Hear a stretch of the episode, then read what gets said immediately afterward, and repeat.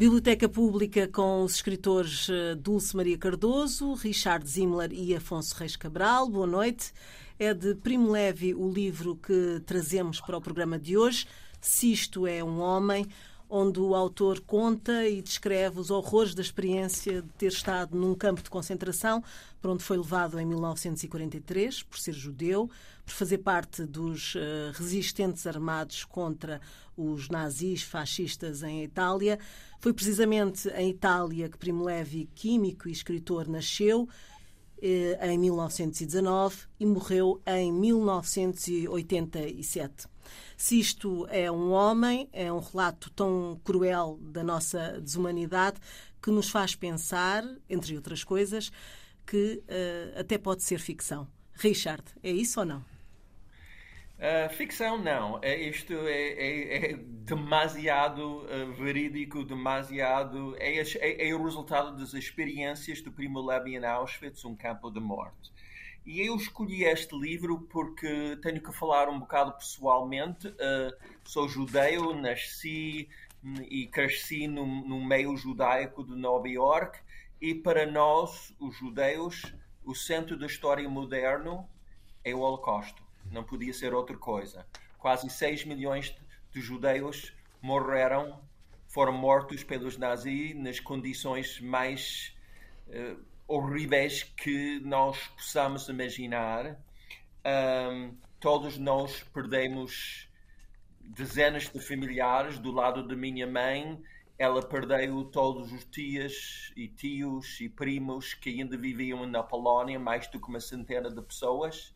Para nós, a Europa, que devia ser populada com, com muitos parentes, uh, é um vazio, é um grande vazio. Quando eu olho para a Europa, o único sobrevivente que eu tenho aqui é, é, era o primo, um primo da minha mãe, o Samuel, que vivia em Bruxelas. Sobreviveu porque estava a trabalhar em Bruxelas quando os nazis ocuparam, ocuparam a Polónia. Obviamente não voltou para a Polónia porque seria, seria uma sentença de morte. Permaneceu em Bruxelas, foi preso, a esposa foi presa. Quase milagrosamente eles sobreviveram e tiver, tiveram duas dois filhos e ainda estou em contato, sou muito amigo de um da filha da Annie. Eu vejo uh, com muita frequência. Um, então, para nós, é o centro da história moderna, é a história central do século XX e desde muito pequeno eu leio sobre o Holocausto, sobre os campos, sobre os guetos, sobre os nazis, sobre os médicos nazis, Dr. Mengele e outros. E o melhor dos escritores sobre o Holocausto, para mim, é Primo Levi. Abençoado seja o Primo Levi, porque ele escreveu uma série de livros magníficos, pormenorizados, sobre as suas experiências no, em Auschwitz. Um, e eu quero acabar esta minha primeira intervenção lendo um, um, um extrato muito, um certo muito breve do seu livro, porque eu acho que uh, dá-nos a nós uma pista de porquê que ele, ele, sentiu ele se sentiu a necessidade absoluta de escrever este livro e os outros livros. E o, este excerto tem a ver com um pesadelo, um sonho recorrente que ele tem no campo. Aqui, esta minha irmã e algum amigo, qual, e muitas outras pessoas. Todos me escutam enquanto conto do apito em três notas, de cama dura, do vizinho que gostaria de empurrar por o lado, mas tenho medo de acordá-lo porque é mais forte que eu. Conto também a história da nossa fome e do controle dos piolhos e do capo que me deu um soco no nariz e logo mandou que me lavasse porque sangrava é uma felicidade interna, física, inefável. Estar em minha casa, entre pessoas amigas e ter tanta coisa para contar. Mas bem me percebo de que eles não me escutam. Parecem indiferentes. Falam entre si e outras coisas como se eu não estivesse. Minha irmã olha para mim, levanta, vai embora em silêncio. Daí o grande medo dos sobreviventes ao Holocausto de contar a sua história e ninguém estar interessado. E, por isso, muitos deles recusavam falar das suas experiências. Um, felizmente, o Primo Levi teve coragem e a garra de, de, fazer isso. E só para acabar, eu quero mencionar que eles encontraram, este, os sobreviventes, como o Primo Levi, de facto encontraram muita indiferença. Uh, do, dois exemplos. Os, os primeiros livros do Primo Levi não venderam bem na Itália. Foram fracassos. Levou 20 ou 30 anos para ele conseguir um público em Itália e no resto do mundo. E outra história, o Diário de Anne Frank, que talvez seja o livro mais conhecido sobre o Holocausto, foi recusado, rejeitado por 16 editores, editoras americanas. Um, levou anos para conseguir a publicação nos Estados Unidos e eu tenho uma citação aqui de um, um dos, uma das editoras que rejeitou o livro, dizendo que era um livro maçudo, um livro maçudo sobre querelas numa família, irritações pouco importantes e emoções adolescentes. Então, imaginem a tragédia de sobreviver às piores condições imagináveis e chegar, voltar ao seu mundo e ver que todos os amigos, as editoras, os familiares não estão interessados. Uhum. Uh, Afonso, uh, ser um testemunho uh, tem outro impacto do que aquilo que tu sabias sobre este momento da história?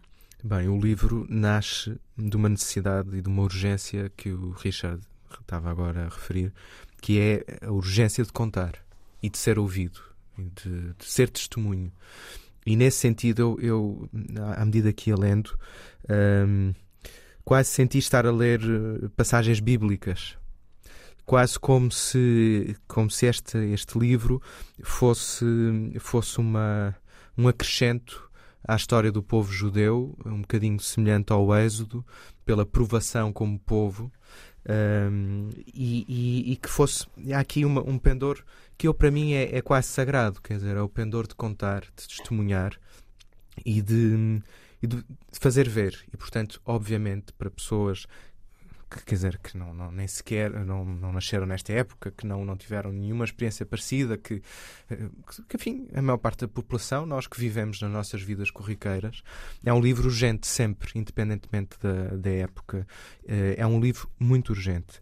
Um, aliás, o poema inicial, uh, Se Isto é um Homem, é um poema inicial chamado Se Isto é um Homem, que, que dá, é um, faz o mote, para, dá o mote ao, ao livro, mostra que o próprio uh, Primo Levi queria que isso acontecesse, queria que este, este testemunho se perpetuasse. E este, este próprio poema, pegando um bocado nesta minha leitura, um bocado bíblica, não é? É, é, é para mim quase um salmo, um salmo. em, que ele, em que ele diz: Vós que estáis tranquilos, descansar. Eu não vou, não vou ler, mas vou, estou a parafrasear mais ou menos que estáis tranquilos, descansados nas vossas casas, que não têm provações, que, que não sentiram na pele isto que eu senti, vejam. Uh, uh, vejam este meu testemunho e se perante este uh, testemunho não os repetirem aos filhos ou aos vossos conhecidos que desmorona a vossa casa que, que os vossos filhos eh, vos virem a cara. É a última parte do, do, do poema.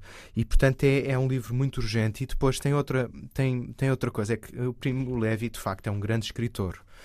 E, portanto, não só há o testemunho de uma, uma experiência de vida absolutamente limite e que, e que, que é impensável do, ponto de vista social, político, quer dizer, tudo tudo que está aqui é, é, é inenarrável, mas tem que ser narrado. E ele falo como um grande escritor, que era, e com uma perspectiva que, que eu, eu, eu, cada vez acho mais que isto é verdade, que é quando o que é narrado é uma grande é uma grande verdade, ou, ou seja, uma grande experiência, quem o narra, e, e, sendo um grande escritor como Primo Levi era, não embeleza não embeleza, não, não, não, não, não cai no sentimentalismo, não faz.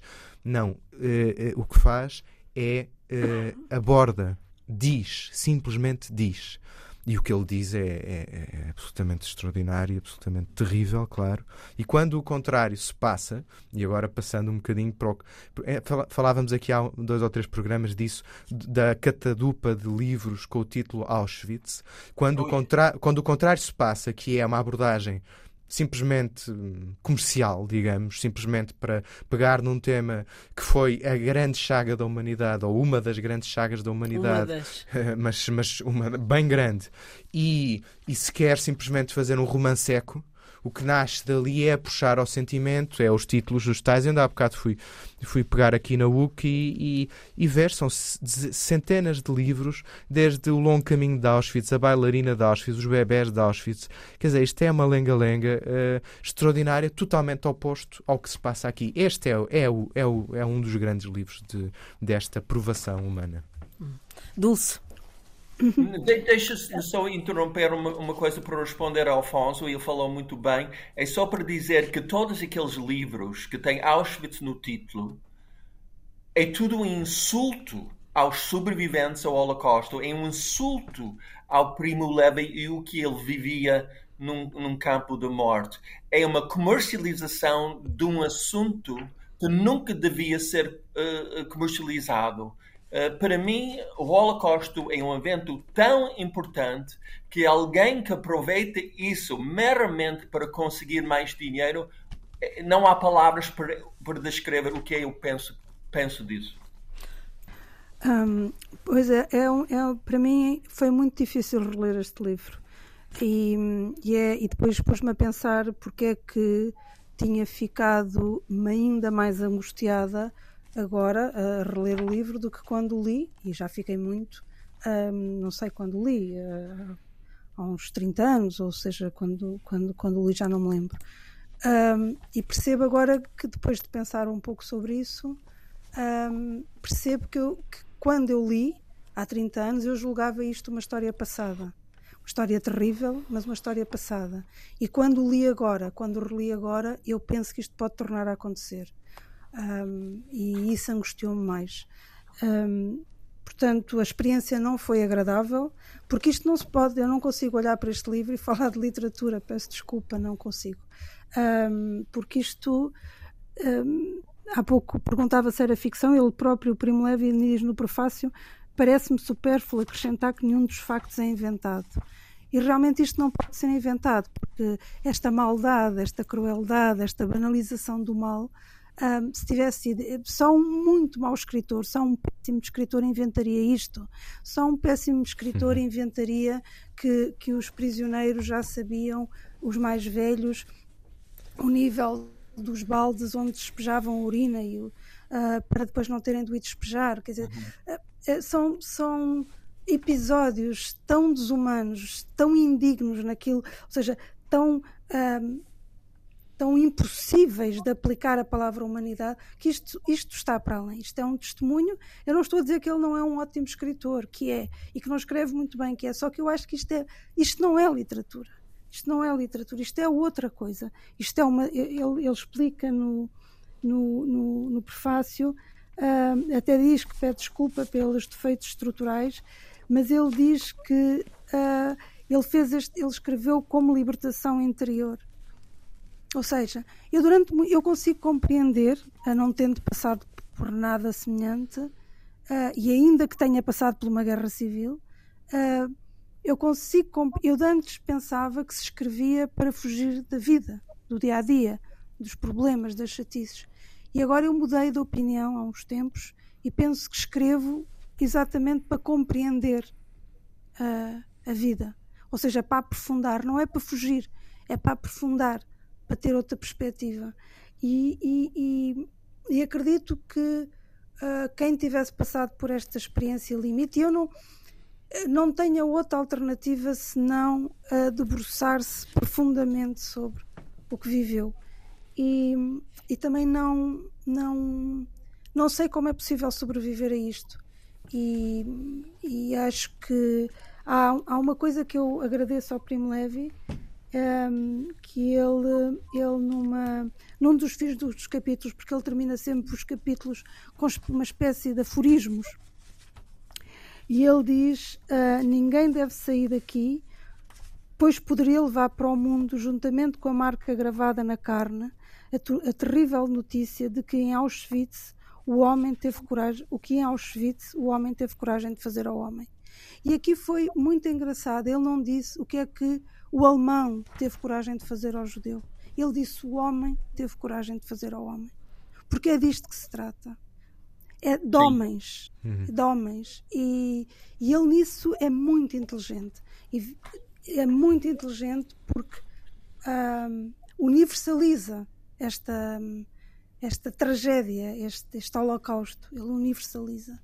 E, e, e com a subida agora da extrema-direita em muitos pontos do mundo, e com ideias como a do Trump, erguer muros e coisas assim, uh, com a Polónia, com a Hungria, eu acho que nós podemos uh, não repetir a história, porque não se repete, e, e, talvez, mas o que eu estou a dizer é que nós já nos começamos a esquecer que isto existiu. Nós, humanidade, não somos nós aqui a falar, nós, humanidade. Richard, uh, em relação à forma, a uh, Dulce falou um pouco, mas ao formato, no fundo, do, deste, deste testemunho, parece que um, os capítulos não têm assim uma lógica, não é? Ele diz que foi escrito uh, que os capítulos surgiam como uma urgência, aquilo que era mais urgente sim, sim. falar, não é?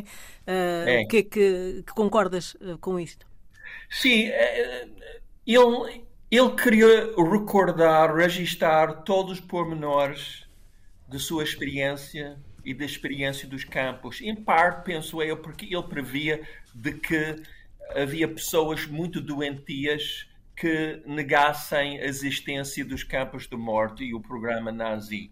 Então, estão to, to, tudo acumulado aqui, são todos os pormenores de vida cotidiana num campo e ninguém pode negar isso. Um, e, mas eu diria que os últimos, sei lá, as últimas 20 ou 30 páginas do livro, para mim, são diferentes. Porque eu, esta vez, é a segunda vez que eu leio o livro, um, li o livro, eu li as últimas 30 páginas como se fosse, sei lá, um thriller, um, um livro que eu tinha que acabar, porque eu, obviamente eu sabia que ele ia sobreviver, mas como?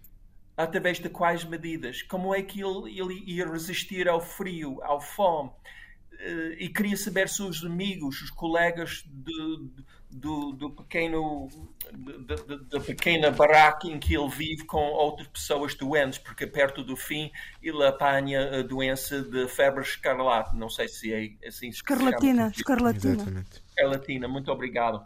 Um, então, é, é, as últimas 30 páginas para mim são de uma de uma força absolutamente brutal. E quando eu acabei o livro eu desatei a chorar. E porquê? porque ele sobreviveu. É, é simplesmente isso. Eu fiquei tão grato tão grato tão grato que ele sobreviveu uns amigos sobreviveram. É, um, é uma experiência para mim este livro é uma experiência muito profunda. Eu sempre fico abalado quando quando acabo e a eh, Dulce falou da sua sobrevivência e como é que ele sobreviveu. Eu gostaria de ler um excerto, outra vez, muito breve, sobre como é que ele explica. O Primo Levi explica sobre a sobrevivência quando 99% das pessoas que entraram na Auschwitz saíram só como fumo no chaminé. Uh, e ele está a escrever sobre um amigo italiano, um civil. Civil quer dizer ele não era judeu, recebia muito mais comida, as condições eram melhores. Um civil italiano que se chama Lorenzo, que lhe deu pão, uma parte do seu pão, durante seis meses e também um colete, um colete para ele ficar uh, mais quentinho. E, e eu quero só ler este excerto sobre a relação com Lorenzo. Bem, entre o Lourenço e eu não aconteceu nada disso. Não sei se tem sentido tentar identificar as causas pelas quais a minha vida, só a minha vida, só a minha, entre milhares de vidas equivalentes, pode resistir à prova. Em todo o caso, creio que devo justamente a Lourenço o fato de estar vivo hoje. E não só por sua ajuda material, mas por, me, por ter-me ele lembrado constantemente com a sua presença, com esse seu jeito tão simples e fácil de ser bom, que ainda existia um mundo justo fora do nosso. Algo, alguém ainda puro e íntegro, não corrupto nem selvagem, alheio ao ódio e ao medo. Algo difícil de definir. Uma remota possibilidade de bem pelo qual valia a pena conservar-se. Os personagens destas páginas não são homens. A sua humanidade ficou sufocada, ou eles mesmos a sufocaram, sob ofensa padecida ou infligida a outros. Os excessos maus e brutos, os capos, os políticos, os criminosos, os proeminentes grandes e pequenos, até os prisioneiros indiscriminados e escravos, todos os degraus da hierarquia insensata determinada pelos alemães estão, paradoxalmente, juntos numa única íntima desolação. Lourenço não. Lourenço era um homem. Sua humanidade era pura, incontaminada. Ele estava fora desse mundo de negação. Graças a Lourenço, não esqueci que eu também era um homem. Sim, oh Richard, quando eu disse como é que sobrevive, eu li, eu li o livro e li essa parte do Lourenço. O que eu estava a dizer era como é que sobrevive, ou seja, como é que se vive depois disso, depois é, da saída do campo, como depois é que, tudo. Claro. Exato. Claro. Uh, aliás, porque ele, ele, como diz, teve muita sorte, teve sorte em ser químico. É, é.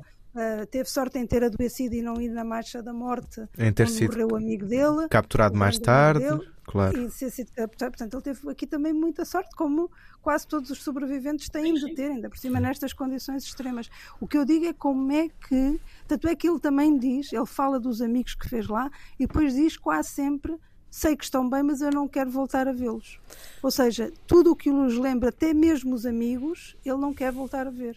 Portanto, Parece que o trauma os sobreviventes eh, acabam por ter uma certa culpa por sobreviverem. Hum, não, é que eu acho que uma das grandes conquistas do livro, e concordo com a Dulce, não há aqui uma preocupação literária dele. Hum, quer dizer, quem está neste nível e quem, quem passou isto, acho que não se preocupa eh, com uma questão literária, porque tudo que, o que sai é, é, é verdade, digamos, neste sentido. Uh, não, há, não há de facto uma, uma, preocupação literária, mesmo a composição do livro é isso que dizíamos há bocado. É, a parte final, por exemplo, é mais diarística, uh, a parte da libertação ele acompanha dia a dia os últimos 10 dias, ou por aí mais ou menos. Os outros é mais temático, uhum. portanto, ele diz isto no, no prefácio. Uh, mas uma das grandes conquistas do livro, na minha perspectiva, é conseguir não só dar o testemunho da, da experiência dele, e, portanto, tem essa marca está absolutamente clara, mas também a capacidade analítica do sistema. Ele analisa permanentemente o sistema ao qual foi subjugado. Uh, e uh, a questão do, do, dos, da visão uh, alemã do, dos judeus como subhumanos, e, e portanto há aqui variedíssimos momentos em que os, os SS, os guardas, os capos e tudo mais tratam os prisioneiros com uma indiferença e sem raiva que eu, para mim é, é, uma, é extraordinário. Quer dizer, e, e o, o, o, próprio o, o Primo Levi aponta isso várias vezes. É, eles estão-nos a submeter a isto como uma há uma estrutura de pensamento, há uma, há uma violência sistematizada que não obriga à raiva, não obriga. Eles não, aqui o guarda, quando bate, está a bater porque tem que cumprir a ordem estabelecida naquele, naquele momento. Uh, é, isto para mim uh, dá-me um nó na cabeça, não é? Como, como é que isto acontece? E ele analisa estes momentos Uh, e, e depois parte para outra coisa que eu acho muito corajosa, muito corajosa e que só ele poderia ter feito, ele e, quem viveu isto, e só ele poderia ter dito, é que uh, fala sobre os sobreviventes, fala uh, sobre sobreviventes no sentido de pessoas com ou sem qualidades. Quer dizer, não era a qualidade humana da pessoa que fazia com que com que viesse a ser sobrevivente. Era a maneira como no campo conseguia arranjar subterfúgios, como conseguia ser mais perto do que o vizinho do lado, como conseguia negociar, negociar exatamente, mesmo o tráfico ou o mercado negro eh, no campo. E tudo isto é visto com, com muita objetividade também. E, portanto, é não só um testemunho dele, mas de um sistema de um sistema. E eu acho que isto é, é, é, é muito, é uma conquista muito, muito grande e é uma, é, nem imagino como é que isto é feito. É muito difícil chegar a este ponto. E por último, uh, há, há uma ideia muito que eu acho. Quer dizer, isto é uma análise de um projeto, ou aliás, é uma análise de um sistema de desumanização.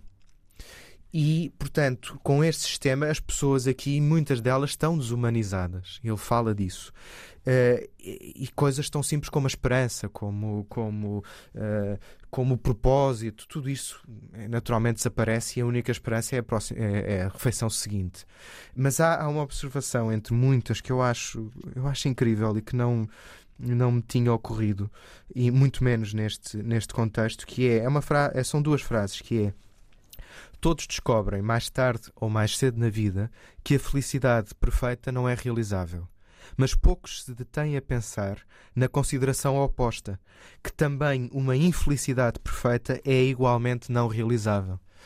E, e, portanto, esta infelicidade não perfeita também perpassa a narrativa. E isto, isto para mim, é, é, é uma grande conquista e é incrível no livro. Uh, Dulce, quando o Afonso fala de, deste sistema de desumanização, há também uma referência uh, e um, uma observação, um contar uh, do Primo Levi sobre a comunicação, como isso era importante, porque os alemães queriam que eles falassem alemão, não é? No fundo, para eles não tinham já a roupa, não tinham nada e, e a língua era um fator importante para, para sentirem humanos uhum. ou, ou Exatamente. não é? Eh, era... E, e, até para cumprirem as ordens, não é? Porque havia muitos que eram mortos só porque não percebiam alemão e não Isso. estavam a cumprir as ordens. Portanto, para cumprir as ordens era preciso saber alemão. E aliás, o Primo Levi, penso que numa visita depois, já depois da guerra à Alemanha, uh, como químico, alguém lhe disse que o alemão dele era bom ou qualquer coisa assim, e ele respondeu uh, muito secamente: aprendi em Auschwitz. Uhum. Um, e deve ter sido assim. Acho que ele foi convidado a Bayer, uma coisa assim, e portanto, já muitos anos depois da, da, do fim da guerra, ele respondeu isso. Um, portanto, sim. Uh, há essa questão da língua, eles aqui falam, ele fala várias vezes na, numa Babel enlouquecida, portanto há, porque isto, na verdade, há aqui muitas nacionalidades, muitas proveniências, um, e depois é também Uh, tudo é terrível, não vale a pena estar sempre a dizer que é terrível, mas é, tudo é terrível porque eles, mesmo a contagem, os números que eles estão gravados, eles sabem, portanto, se, eles, se ele é o prisioneiro uh, cento e tal mil, não sei de cor, então, e se ali só estão 10 mil, onde é que estão os outros? Portanto, já morreram. Portanto, todas estas ideias de quando, quando uh, as vidas deixam de contar, deixam de ser a unidade, são aos, aos milhares, não é? Que desaparecem e ele é muito, é muito elegante na maneira como ele diz que as pessoas, que a noite engoliu as pessoas ou que as pessoas desapareceram. Ele é sempre muito elegante. Uh, ele, não, ele não é obsceno, uh, porque mesmo a falar do mais obsceno que um ser humano pode passar, ele não é obsceno. É muito elegante. E, e, e, e também, como diz o Afonso, muito, muito racional, muito Agora, ele também sabe que, como ele aliás diz, um, ele diz que, uh, embora já saiba que está dentro da ordem moral das coisas que os privilegiados oprimam os não privilegiados. É por esta lei humana que se rege a estrutura social do campo. Portanto, ele nunca deixa, isto diz ele logo quase no início do livro, ele mais uma vez não deixa de perceber que aqui estamos a falar de humanos. E se eu estou a referir muitas vezes isso, é porque, de alguma maneira, e com tantos negacionistas que há do Holocausto, eu temo que as pessoas pensem que aquilo foi uma coisa que aconteceu particularmente naquele país, ou que, aos nazis, naquela época, e iam um grupo de pessoas, neste caso os judeus. E a história tem-nos demonstrado que não foi a esta escala racional que o mal se impôs, não é? Não foi esta escala brutal, mas a história tem-nos ensinado que é fácil repetir, uh, que é fácil aproximar-nos de, desse horror. E eu acho que este livro devia ser um, obrigatório, uh, devia fazer parte do nosso Plano Nacional de Leitura, uh, para que se perceba até onde é que nós podemos chegar. Aliás, há, há, o Primo Levi uh, diz o seguinte: na condição de sobrevivente, um, não tive a intenção, uh, nem disso seria capaz de fazer obra de historiador, ou seja, de examinar exaustivamente as fontes. É mesmo o papel de testemunho, não é, Richard? Sim, sim, sim. É, uh, porque é recorrer a, a, a, outras fontes? E ele é a melhor fonte possível. Ele vivia em Auschwitz um ano. Uhum. Quer dizer, ele não precisa de, de citações de peritos, nem, nada. E, ele é o perito. E não, não há na, ninguém que poderia ser mais perito do que alguém que ficou um ano, dois anos, três anos em Auschwitz. Um, quero referir a uma coisa que o Dulce disse, que a relação do, Holocausto com outros uh, crimes contra a humanidade e o mundo atual. Há uma frase muito perto do, do, do, princípio do livro em que eu não me lembro bem o que ele diz, mas é qualquer coisa como isto: é que todos os discursos de ódio, ódio todo o uhum. racismo conduz ao campo de concentração. E acho que é isso muito importante manter, manter isso na nossa cabeça quando ouvimos, por exemplo, um político português propor ao seu partido campos de concentração para os ciganos durante a pandemia. Uhum. Uh, não vou referir mais a essa pessoa, mas é um perigo para todo para o nosso mundo neste momento a extensão uh, do ultradireita. Mas, e quero referir a outra coisa que provavelmente poucos leitores percebem, mas há várias vezes no, neste livro que Primo Levi refere à comunidade grega de Salónica.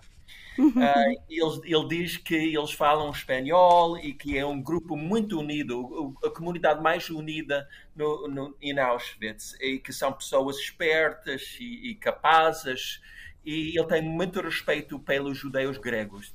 Quero mencionar que a grande que destes gregos, a grande maioria dos, dos antepassados dele eram judeus portugueses. Porquê? Porque em 1497 o rei Dom Manuel mandou converter, converter os judeus portugueses ao cristianismo. E em 1536 começou a Inquisição para perseguir os cristãos novos que continuavam a praticar o judaísmo em secreto. Agora, onde muitos judeus, muitos cristãos novos, desculpem, os que queriam continuar a praticar a sua religião ancestral, fugiram. E onde é que eles foram? Eles foram em grande parte para o Império Otomano. Porquê? Porque o sultano Beyazet disse que a perda da Espanha e Portugal vai ser riqueza do seu uh, império. Então, eles foram para Istambul e Salónica e as outras cidades do Império Otomano, tor tornando Istambul, por exemplo, a maior cidade judaica da Europa. Em Salónica, antes da Segunda Guerra Mundial, havia 50 mil judeus sefarditas, uh, muitos deles com raízes portuguesas. Eles falavam em casa uma versão de português que se chama ladino, que tem muito a ver com português, não só com o espanhol. Por exemplo, o F de português continua a ser o F em ladino, por exemplo, em, em palavras como formoso, não é hermoso, é formoso em ladino. Então, quando ele refere aos gregos neste livro, ele está a referir a pessoas cujos antepassados eram judeus portugueses. Uhum. Uhum. Uh, pois não sabia isso. Também não fazia ideia. Não, é importante, porque Sim, às vezes é, os portugueses pensam que não, nós não temos muito a ver com o Holocausto, porque Portugal era neutral durante a Segunda Guerra Mundial, não havia prisioneiros nos campos, mas muito poucos. Mas isso não é verdade. A destruição da comunidade salónica é uma das grandes tragédias da Segunda Guerra Mundial. Eles sobreviveram à Inquisição, mas foram apanhados pelos nazis. Daí um, eu, eu, daí é muito importante, uh, como o Dulce disse, eu acho que este livro devia ser obrigatório em Portugal e em uhum. todos os países. O Primo Levi, uh, julgo que, uh, se calhar, mais para o final uh, da sua vida, em que uh, ia a várias conferências falar sobre, sobre esse seu testemunho, não é? Um, já devia estar com uh, uma, uma sensação de que a sua voz já não se fazia ouvir, não é? Uh, há uma história uh, que ele conta que foi abordado por um aluno numa escola que lhe perguntou porque é que, passado todo este tempo, ele vinha mais uma vez contar a sua história, não é? Já que havia o Vietnã, os campos de Stalin, etc, etc. E, portanto, ele ficou um pouco, não diria desapontado, não é? mas para aí quando o discurso dele é muito para os jovens. Eh, vocês acham que eh, no final, ou no, no final da sua vida, que não se sabe bem se ele hum. suicidou ou não, mas eh, já estaria com esta ideia de que o discurso dele já estava a ser uh, pouco ouvido, uh, não sei. Eu, eu, acho que, que é um facto que suicidou, acho que já que está, já está que provado sim, sim, que, é, que foi suicídio. É, é uma circunstâncias um bocadinho estranhas, porque estaria no fundo de umas escadas, enfim, mas, mas sim, que, que aliás. É uma coisa que uh, mete muitíssima impressão e uma grande empatia. Como é que alguém que sobrevive a isto depois, mais tarde, se mata? Mas eh, e já bastante mais velho. mas parece que, pelo que eu percebi, que, que não, não seria diretamente por causa desta experiência. Claro que, claro que isso, isso está na vida de uma pessoa e nunca deixa de estar. Mas havia já quadros também de depressão anteriores e, enfim, há um contexto também muito próprio. O pai também tinha uhum. depressões e isso tende a ser genético, portanto, uh, é uma coisa que, de certa maneira, de certa maneira enquadra também neste, neste sentido. Uhum. Uh, agora, o, um testemunho como este é, é, é, permanente, não, não, acho que é absolutamente irrelevante a geração, se as gerações vão passando, isso não, de facto não interessa, o que a Dulce diz é, é, é completamente pertinente e nunca estamos livres da nossa própria natureza. A questão é essa.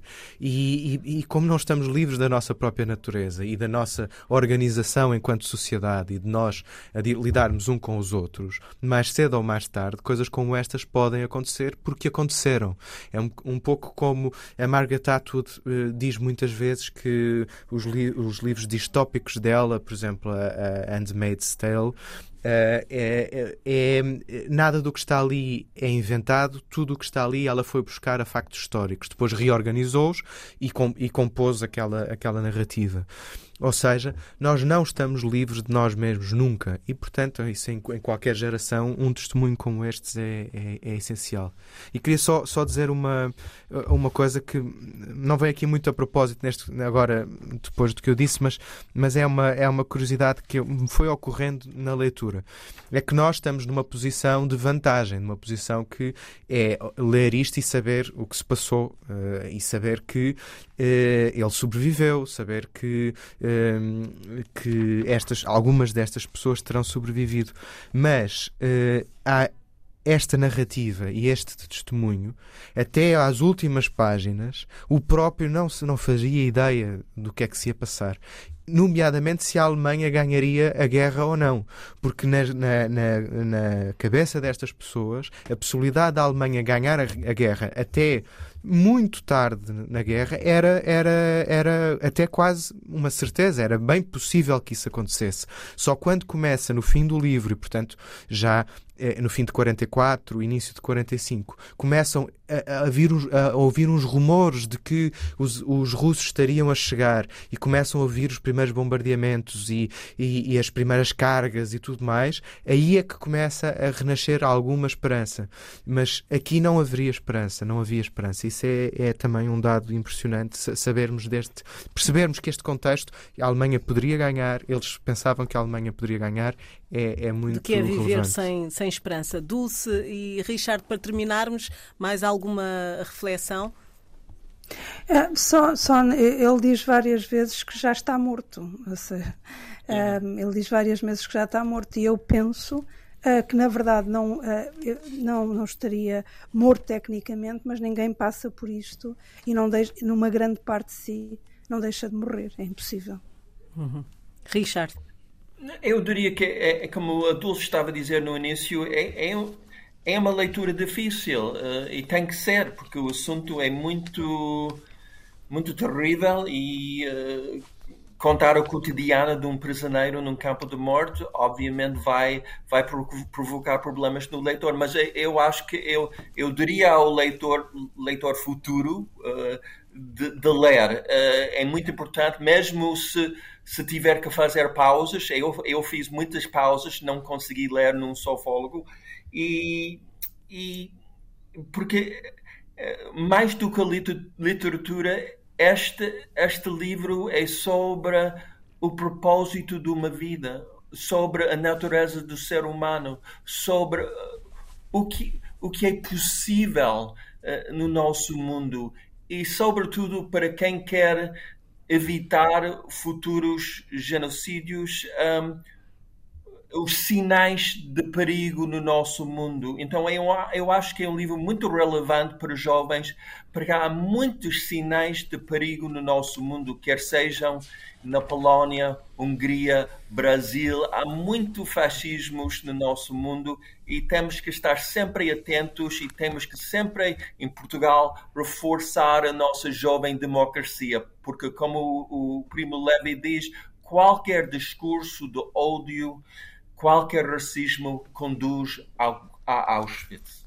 Afonso ainda só, queria... só uma nota muito, final muito rápida que é o Primo Levi eh, na estadia em Auschwitz tra trabalhou num dos campos satélite não é? Do porque é um grande complexo e trabalhou na Buna. A Buna é quase uma personagem é uma fábrica de produção de borracha sintética é quase uma, uma personagem desta desta deste relato Uh, e acho que há, há, assim um mínimo de, de vingança, porque esta Buna, esta fábrica que foi, constru foi construída para produzir borracha sintética, não conseguiu produzir com mão de obra escrava sequer um quilo de borracha sintética. Acho isto, acho isto bom. Aqui não foram eficazes, mas olha, não foram, foram eficazes em muitas outras É coisas. verdade. Mas pelo menos nem um quilo de, desta borracha. Exato, sim, sim. O livro Se Isto é um Homem, do escritor Primo Levi, foi a proposta desta quinta-feira. Na próxima semana recordamos a poesia de Manuel António Pina, nas páginas do livro Todas as Palavras. Estamos disponíveis em podcast em antena1.rtp.pt. Boa noite.